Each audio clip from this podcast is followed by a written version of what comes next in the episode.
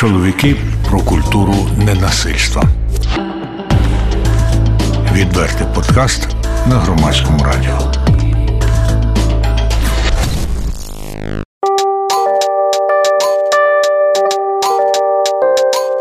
Вітаю всіх, хто слухає подкаст Чоловіки про культуру ненасильства на громадському радіо.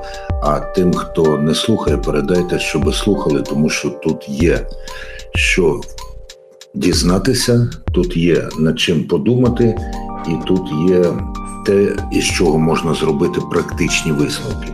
Чому я видумував про практичні висновки? Тому що у нас сьогодні дуже цікавий і я вважаю незвичний, незвичайний гість це Вахтан Кибуладзе.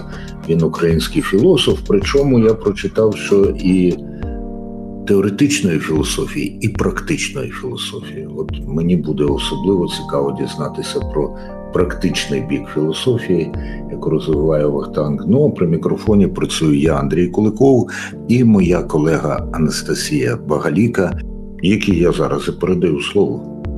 Андрію, дякую. Вітаю наших слухачів і слухачок. Е, з особливим трепетом ставлюсь до сьогоднішньої розмови, тому що мені теж з е, точки зору філософії хочеться почути відповіді е, про те, як в сучасному суспільстві. Культура ненасильства вписується в те, що ми на загал називаємо таким загальним гуманістичним вченням. Наскільки це щось нове для е, людської спільноти наразі? Тема насильства, ну і вона аж ніяк не нова. Мені здається, що вона дуже важлива. Якщо говорити про філософський погляд на цю проблему, то мені найближча позиція Ганни Аренд, відомої вченої філософа, публіцистки і журналістки ХХ століття. Е, і от е, в її творі Human Condition становище людини, яке спочатку написано англійською, англійською, потім є авторизований переклад на рідну німецьку. Там Ганна Аренд робить дуже важливе розрізнення понять сили і насильства. Ну, На жаль, в нашій мові це однокоріневі слова, а от в англійській це два різні слова power and violence, так само, як в рідній німецькій е, Аренд, це Махт і gewalt. І от е, коли вона навіть пише англійською, то вона згадує, пише про power, про цю силу, яка водночас, до речі, є і владою. І згадує рідне німецьке слово Macht і говорить про те, що слово Macht походить не так від дієслова machen, робити щось, хоча фонетично нагадує його, як від дієслова mögen, тобто бути у змозі. І це пов'язує вона з латинським словом potentia, яке є перекладом давньогрецького слова δύναμις. Що от е, ця сила, сила окремої людини, не обов'язково фізична, сила волі, е, сила духа. І е, ця сила, зрештою, життя, вона може бути притаманною окремій людині і людським спільнотам. І насправді в цій силі, цій могутності, ми могли б так перекладати. А ясно, що тут майорить на горизонті е, метафора Фридриха Ніцше, де віля цю махт, воля до могутності, яку не зовсім коректно перекладати просто як воля до влади. Це головний принцип життя. Життя це е, цей. Це воля до самоствердження, до могутності, до сили. Е, і це характеристика і здорової людської Е, особистості і здорового суспільства. Натомість е, хворі суспільства, слабкі суспільства потребують. Інколи потребують насильства. Втім, це ілюзія, що насильство може замінити владу і силу. От Ганна Арен говорить про те, що насильство ніколи не може замінити владу і силу, вона може лише їх знищити. Тому насильство, як на мене, це е, прояв хвороби і особистої, і суспільної. І зазвичай на таку хворобу хворіють тоталітарні авторитарні суспільства. І найголовніше, що в таких суспільствах і, до речі, і окремі окремі представники таких суспільств вони не розрізняють силу і насильство. Яскравою ілюстрацією цього є Росія. Для росіян, причому не лише для путінської Росії, байдуже для більшовицької, для царської сили і насильства це практично е, цілковиті синоніми. Якщо є можливість застосувати максимальне насильство, це є для них проявом сили. Це характеристика е, неповноцінних людей і неповноцінних суспільств, е, яким бракує справжньої суспільної сили. Ми можемо сказати, що насильство це в тому числі і вибір робити е, його або не робити, тому що про насильство часто говорять, що ну от про. Про те, чому людина чинить насильство, всі причини зводяться до того, що тому що може. Ну, В хворих суспільствах е, тут проблема, мені здається, глибше, що в хворих хворих суспільствах, е, таких як, скажімо, Росія, відсутність е, можливості застосувати насильство відразу означає слабкість і підкорення іншому насильству. Тобто там просто в людині не залишається вибору. Тобто самоствердження завжди відбувається через насильство. Побутове насильство, насильство в близькому колі і аж до насильства стосовно навіть інших країн. Тобто це модус вівенді, це спосіб життя таких хворих суспільств. І, ясно, людей, які живуть в цих суспільствах.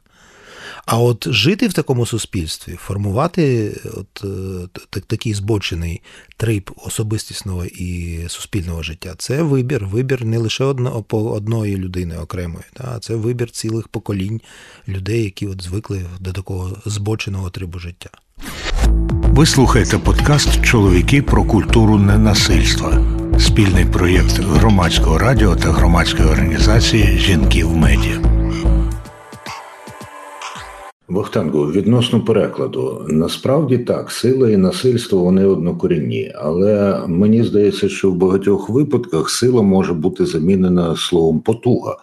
І потуга, до речі, означає не лише силу і міць, і могутність, а ще й державу.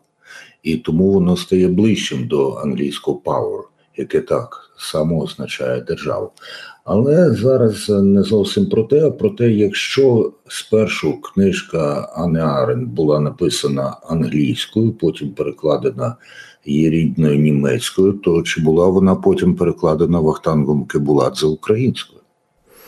Вона не була перекладена, е, я її не перекладав, бо її переклала до мене Зубрицька. Є український переклад з англійського оригіналу Human Condition, можна познайомитися. В мене є там певні претензії до цього перекладу, але е, український переклад цього твору є, е, і я його використовую, викладаючи курс філософської антропології. Ну, я чого запитую, бо я звернув увагу, що перекладаєте ви з німецької, наскільки я зрозумів. Чому так? Е, я перекладаю здебільшого з німецької з англійською, а Ганну Аренд я не перекладав. Е, а переклад український є з англійською, саме з англійської, з англійського оригіналу Human Condition. Німецький, до речі, переклад там вона і назву змінила, назвала Віта актива, активне життя. Вахтангу, повертаючись до теми е, насильства у суспільстві, е, дуже часто ця така модель, я не знаю, чи можу її назвати рольовою моделлю для чоловіків про те, що якщо ти не чиниш насильства, якщо ти не проявляєш якісь свої агресивні риси, то тобі суспільні якісь стереотипи приписують менше чоловічого. Наскільки ви, як ви вважаєте, наскільки цю модель е, можна е, змінити у суспільстві, яке в принципі прагне змінитися?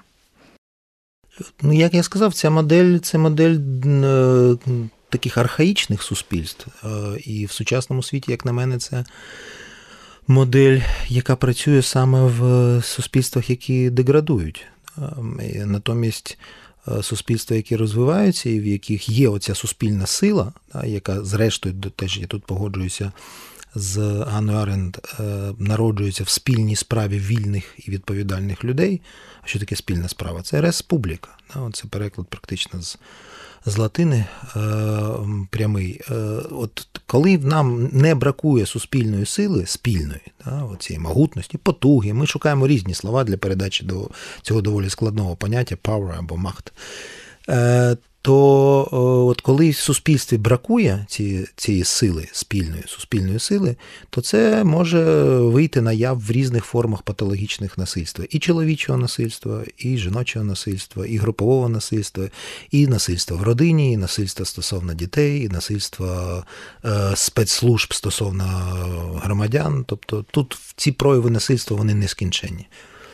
Як вважаєте, ми від цього хворобливого, від цих хворобливих стереотипів е, позбавляємось поступово як суспільство?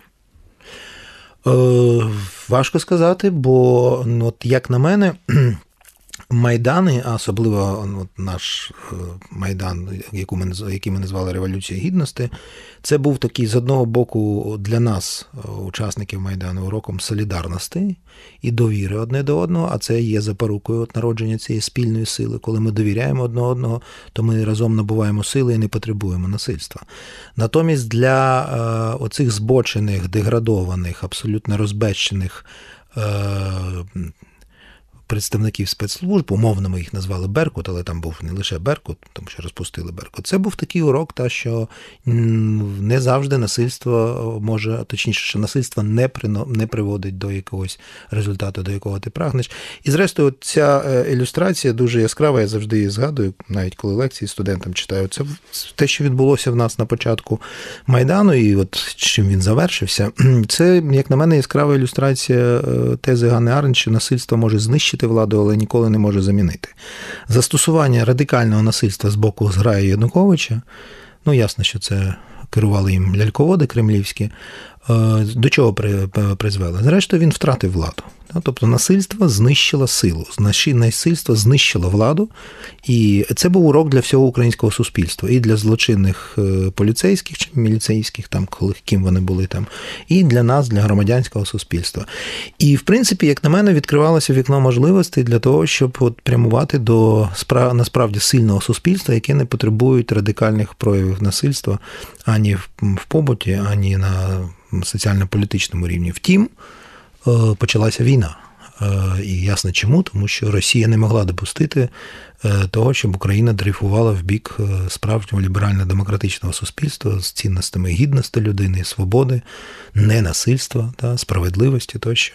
І тепер ми перебуваємо в гарячій фазі війни, де насильство, ну, війна це це, це, це насильство. Та? Ми не можемо говорити про війну без без цієї категорії. І Е, на жаль, да, зараз ми проходимо такі випробування дуже складні, і питання воно відкрите і дуже важливе. Чи зможемо ми після перемоги, а я вірю в нашу перемогу, вірю в перемогу справжнього вільного суспільства гідних і відповідальних людей над армією посліджених рабів, якими є росіяни. Е, от тоді перед нами стоятиме задача, як повернутися до цього до цього суспільства е, сили, а не насильства. Але от моє спостереження це вже не теоретичні розважання.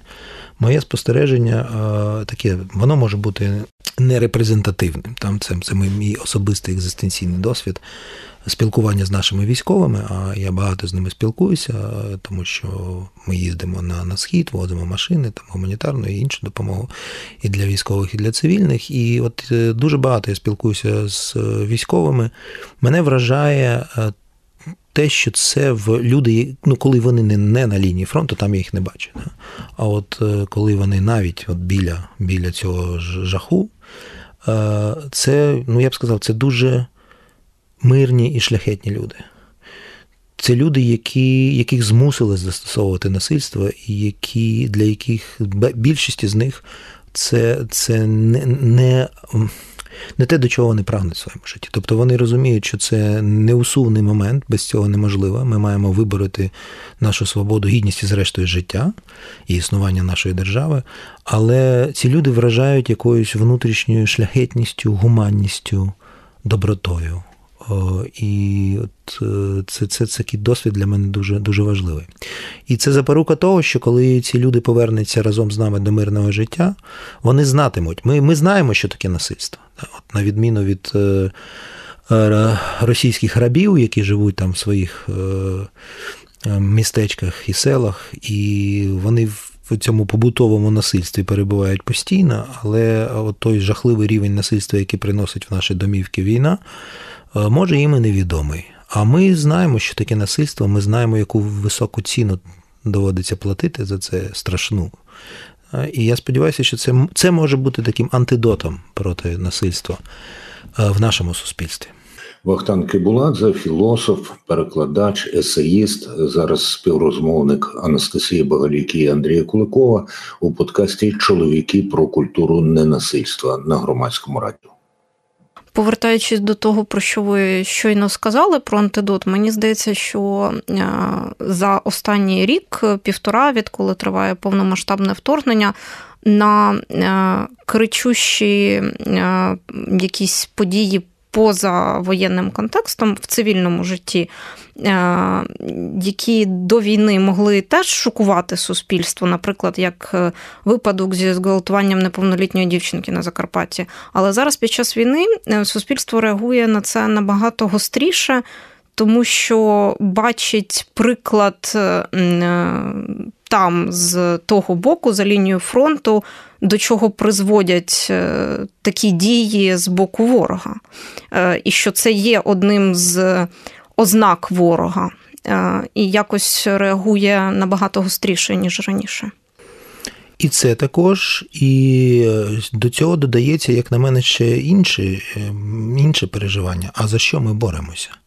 Ми ж боремося для того, щоб жити гідним життям, та щоб нас в нашому суспільстві не було таких таких збочень, як зґвалтування, як застосування насильства в родині до дітей, як застосування насильства з боку е, спецслужб до пересічних громадян.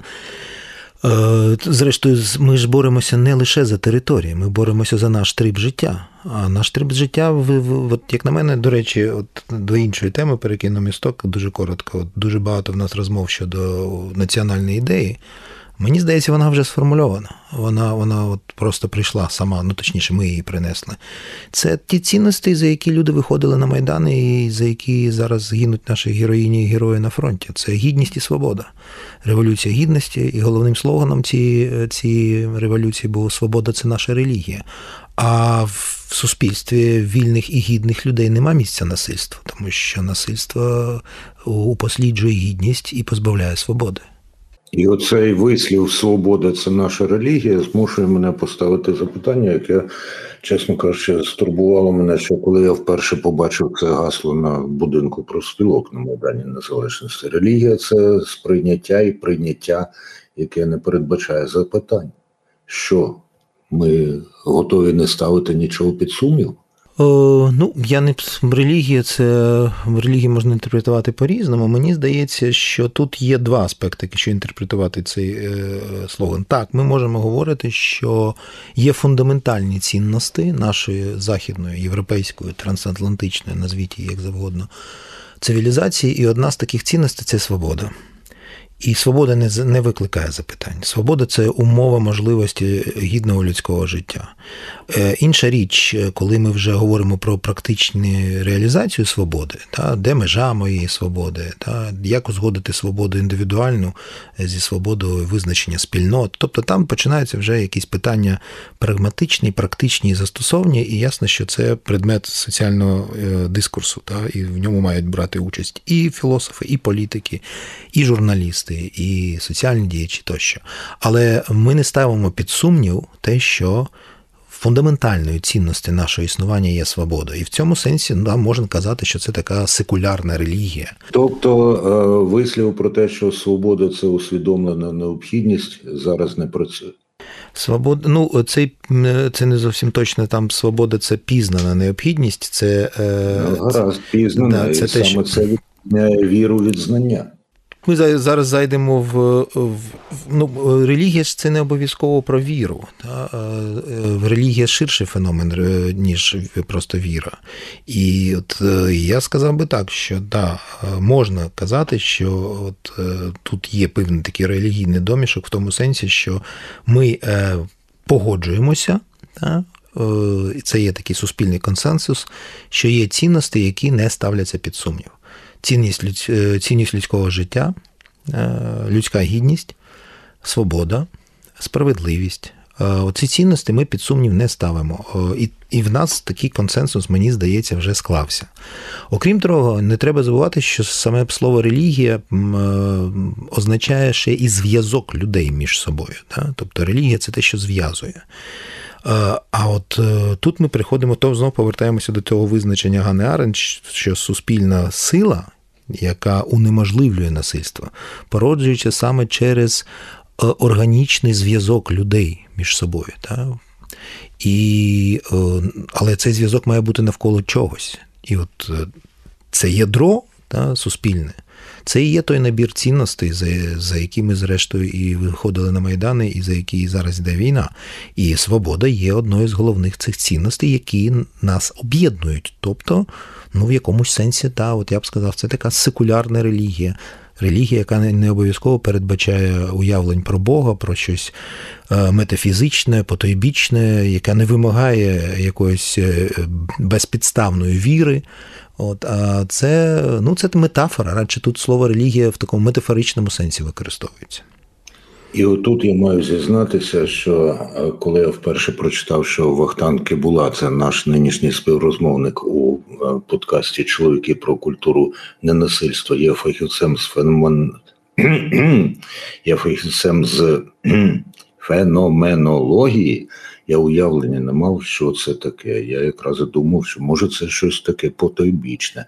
Розкажіть, будь ласка, стисло, що воно є феноменологія. Ну, от коли мене просять е, сказати коротко про те, що що таке феноменологія, я завжди згадую жарт іншого німецького філософа Гегеля, коли до нього звернулися із проханням викласти його філософію коротше і французькою. Він сказав, що не можна коротше і тим простіше, простіше, не можна простіше і тим більше французькою.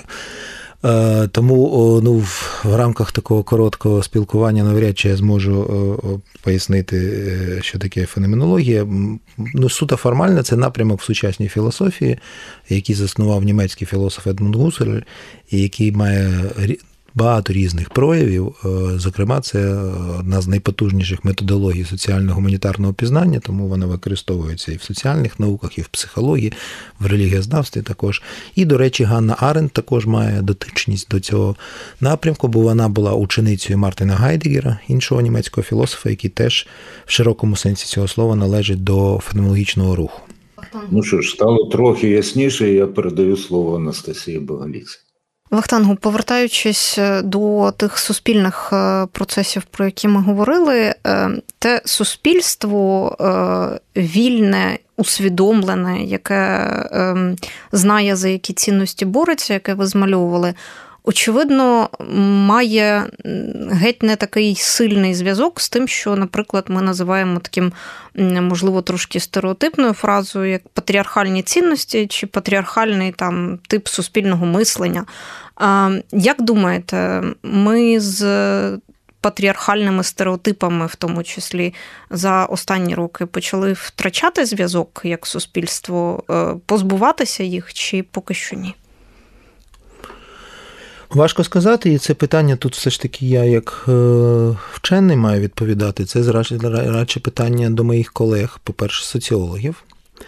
От ви знаєте, що проходять дослідження цінностей та міжнародне, вони проходять ці заміри по по всіх країнах світу. І е, подивимося, та, от я сподіваюся, що війна завершиться нашою перемогою, що буде можливість проводити знов соціологічні дослідження, і ми побачимо, які, яка динаміка та, от, е, змін цінностей в.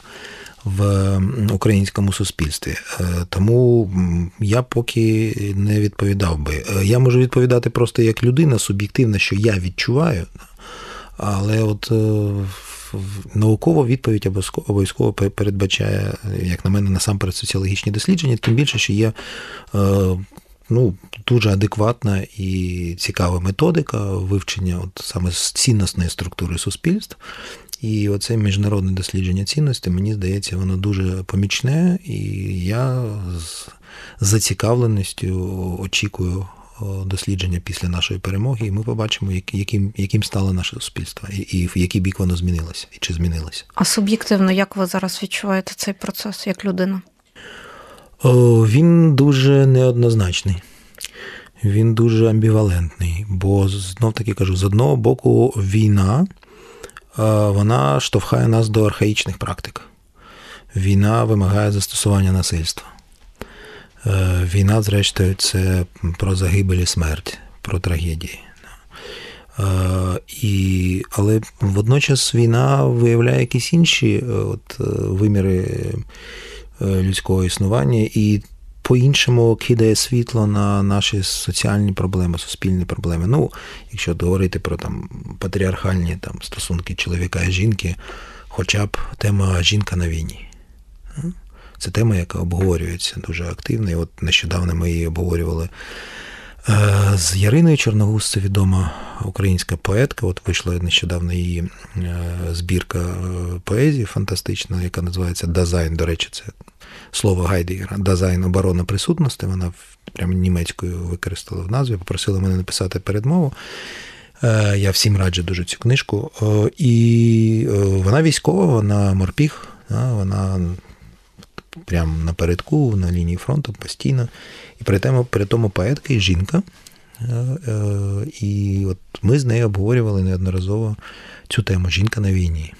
І е, от як вписується сучасна українська жінка, поетка, інтелектуалка в цю в цю жахливу практику. Та? Що що відбувається з жінками на війні? Як як досягається рівноправність між чоловіками і жінками на війні? Е, і це, це такий виклик е, нам всім. І які ми відповіді знайдемо на ці питання, от від цього залежить, в який бік ми теж рухаємося. Ви слухаєте подкаст Чоловіки про культуру ненасильства спільний проєкт громадського радіо та громадської організації Жінки в медіа. Знаєте, я в цьому контексті дуже е, люблю той контраст між таким, скажімо, е, більш рекламним і стереотипним зображенням жінок на фронті, коли там різноманітні телеграм-канали публікують е, фотографії українських бійчин. Я не сумніваюся, що є там е, дівчата, які перебуваючи на передовій чи ні, е, при цьому там не знаю, мають довге волосся і роблять макіяж. Хтось хоче це робити, і хтось робить. А, Але водночас, коли ти бачиш репортажні зйомки, і там, наприклад, е, виїзд евакуаційної бригади медиків, і бачиш, що в цій евакуаційній бригаді можуть працювати військовими медиками жінки абсолютно не того віку, статури і всіх цих стереотипних якостей, які дуже часто вкладають в сенс жінка на війні, що це там жінки 40 часто навіть у яких є навіть онуки вже, не тільки діти. І е, це теж доволі сильно контрастує, як і зображення чоловіків теж старшого віку на війні з тим культом сили і молодості, який ми логічно, що вибудовуємо, коли говоримо про військових. Ви говорили про ці архаїчні практики. Ну, звичайно, нам хочеться завжди показувати військових і жінок, чоловіків молодими і красивими. А коли ти бачиш людей різного віку на війні, то це показує реальність. Ну, Я б не обговорював взагалі військових. Тому Мені здається, що це їхнє право обговорювати. Я я не маю права, мені здається, обговорювати військових, коли йде гаряча фаза війни, а я не на фронті. Е, ну, Єдине, б я сказав, що мій досвід, який є, е, свідчить про те, що ну, рекламна картинка е, докорінно відрізняється від реальності. Питання інше, чи потрібна нам така рекламна картинка? Інколи потрібна для мобілізації, для мотивації, для відчуття захищеності, для того, щоб виникала гордість за наших військових. Ну тобто, це. Теж дуже неоднозначна річ. Але про от ставлення до таких речей, до цих образів, краще, мені здається, питати військових.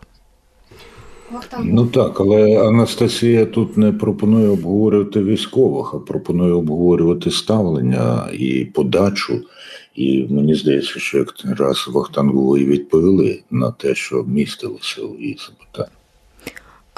У нас є така традиція наприкінці подкасту просити нашого героя підбити на 30 секунд е, підсумки розмови в тому сенсі, що можливо сказати е, щось важливе, що не було сказано під час цієї розмови про е, культуру ненасильства, адже Якось склалося, що ми за цілу розмову більше про сам факт насильства говорили і про саме насильство, ніж аніж про ненасильство. Можливо, ви наприкінці сказали б щось саме про культуру ненасильства, яку ми намагаємось побудувати. Ну тоді я радше закінчу не підсумком, провокацію. Да, Ненасильство це прекрасно. І я супротивник насильства і вважаю взагалі, що насильство це е, збочення і соціальне, і сексуальне. і і екзистенційне. Втім, е, тут дуже небезпечно прийти до чого? Що от ми взагалі відмовляємося від уявлень про те, що в цьому світі доводиться застосувати застосовувати насильство. От Це тема одної з наших розмов з Володимиром Ярмоленком, і це його така от думка, з якою я погоджуюся, що наша культура європейська, ясно, що вона починається з давньої Греції, і от дві, два таких образи дуже важливих давньогрецьких, вони є конститутивними для нашої сучасної культури. Це образ Агори і Агона.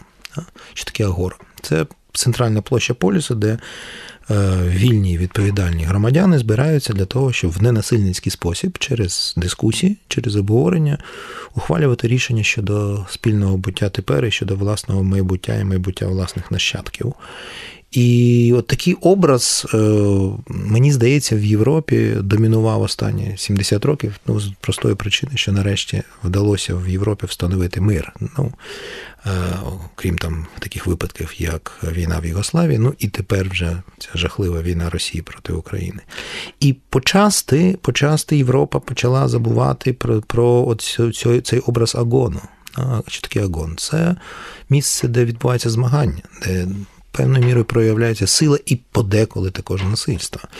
І от виникає питання: от таке питання риторичне. Та ми е, хочемо жити в суспільстві, е, яке конституюється навколо агори. Е, в якому рішення ухвалюється через консенсус, в якому насильницькі практики засуджені і морально, і юридично, і і соціально, і політично.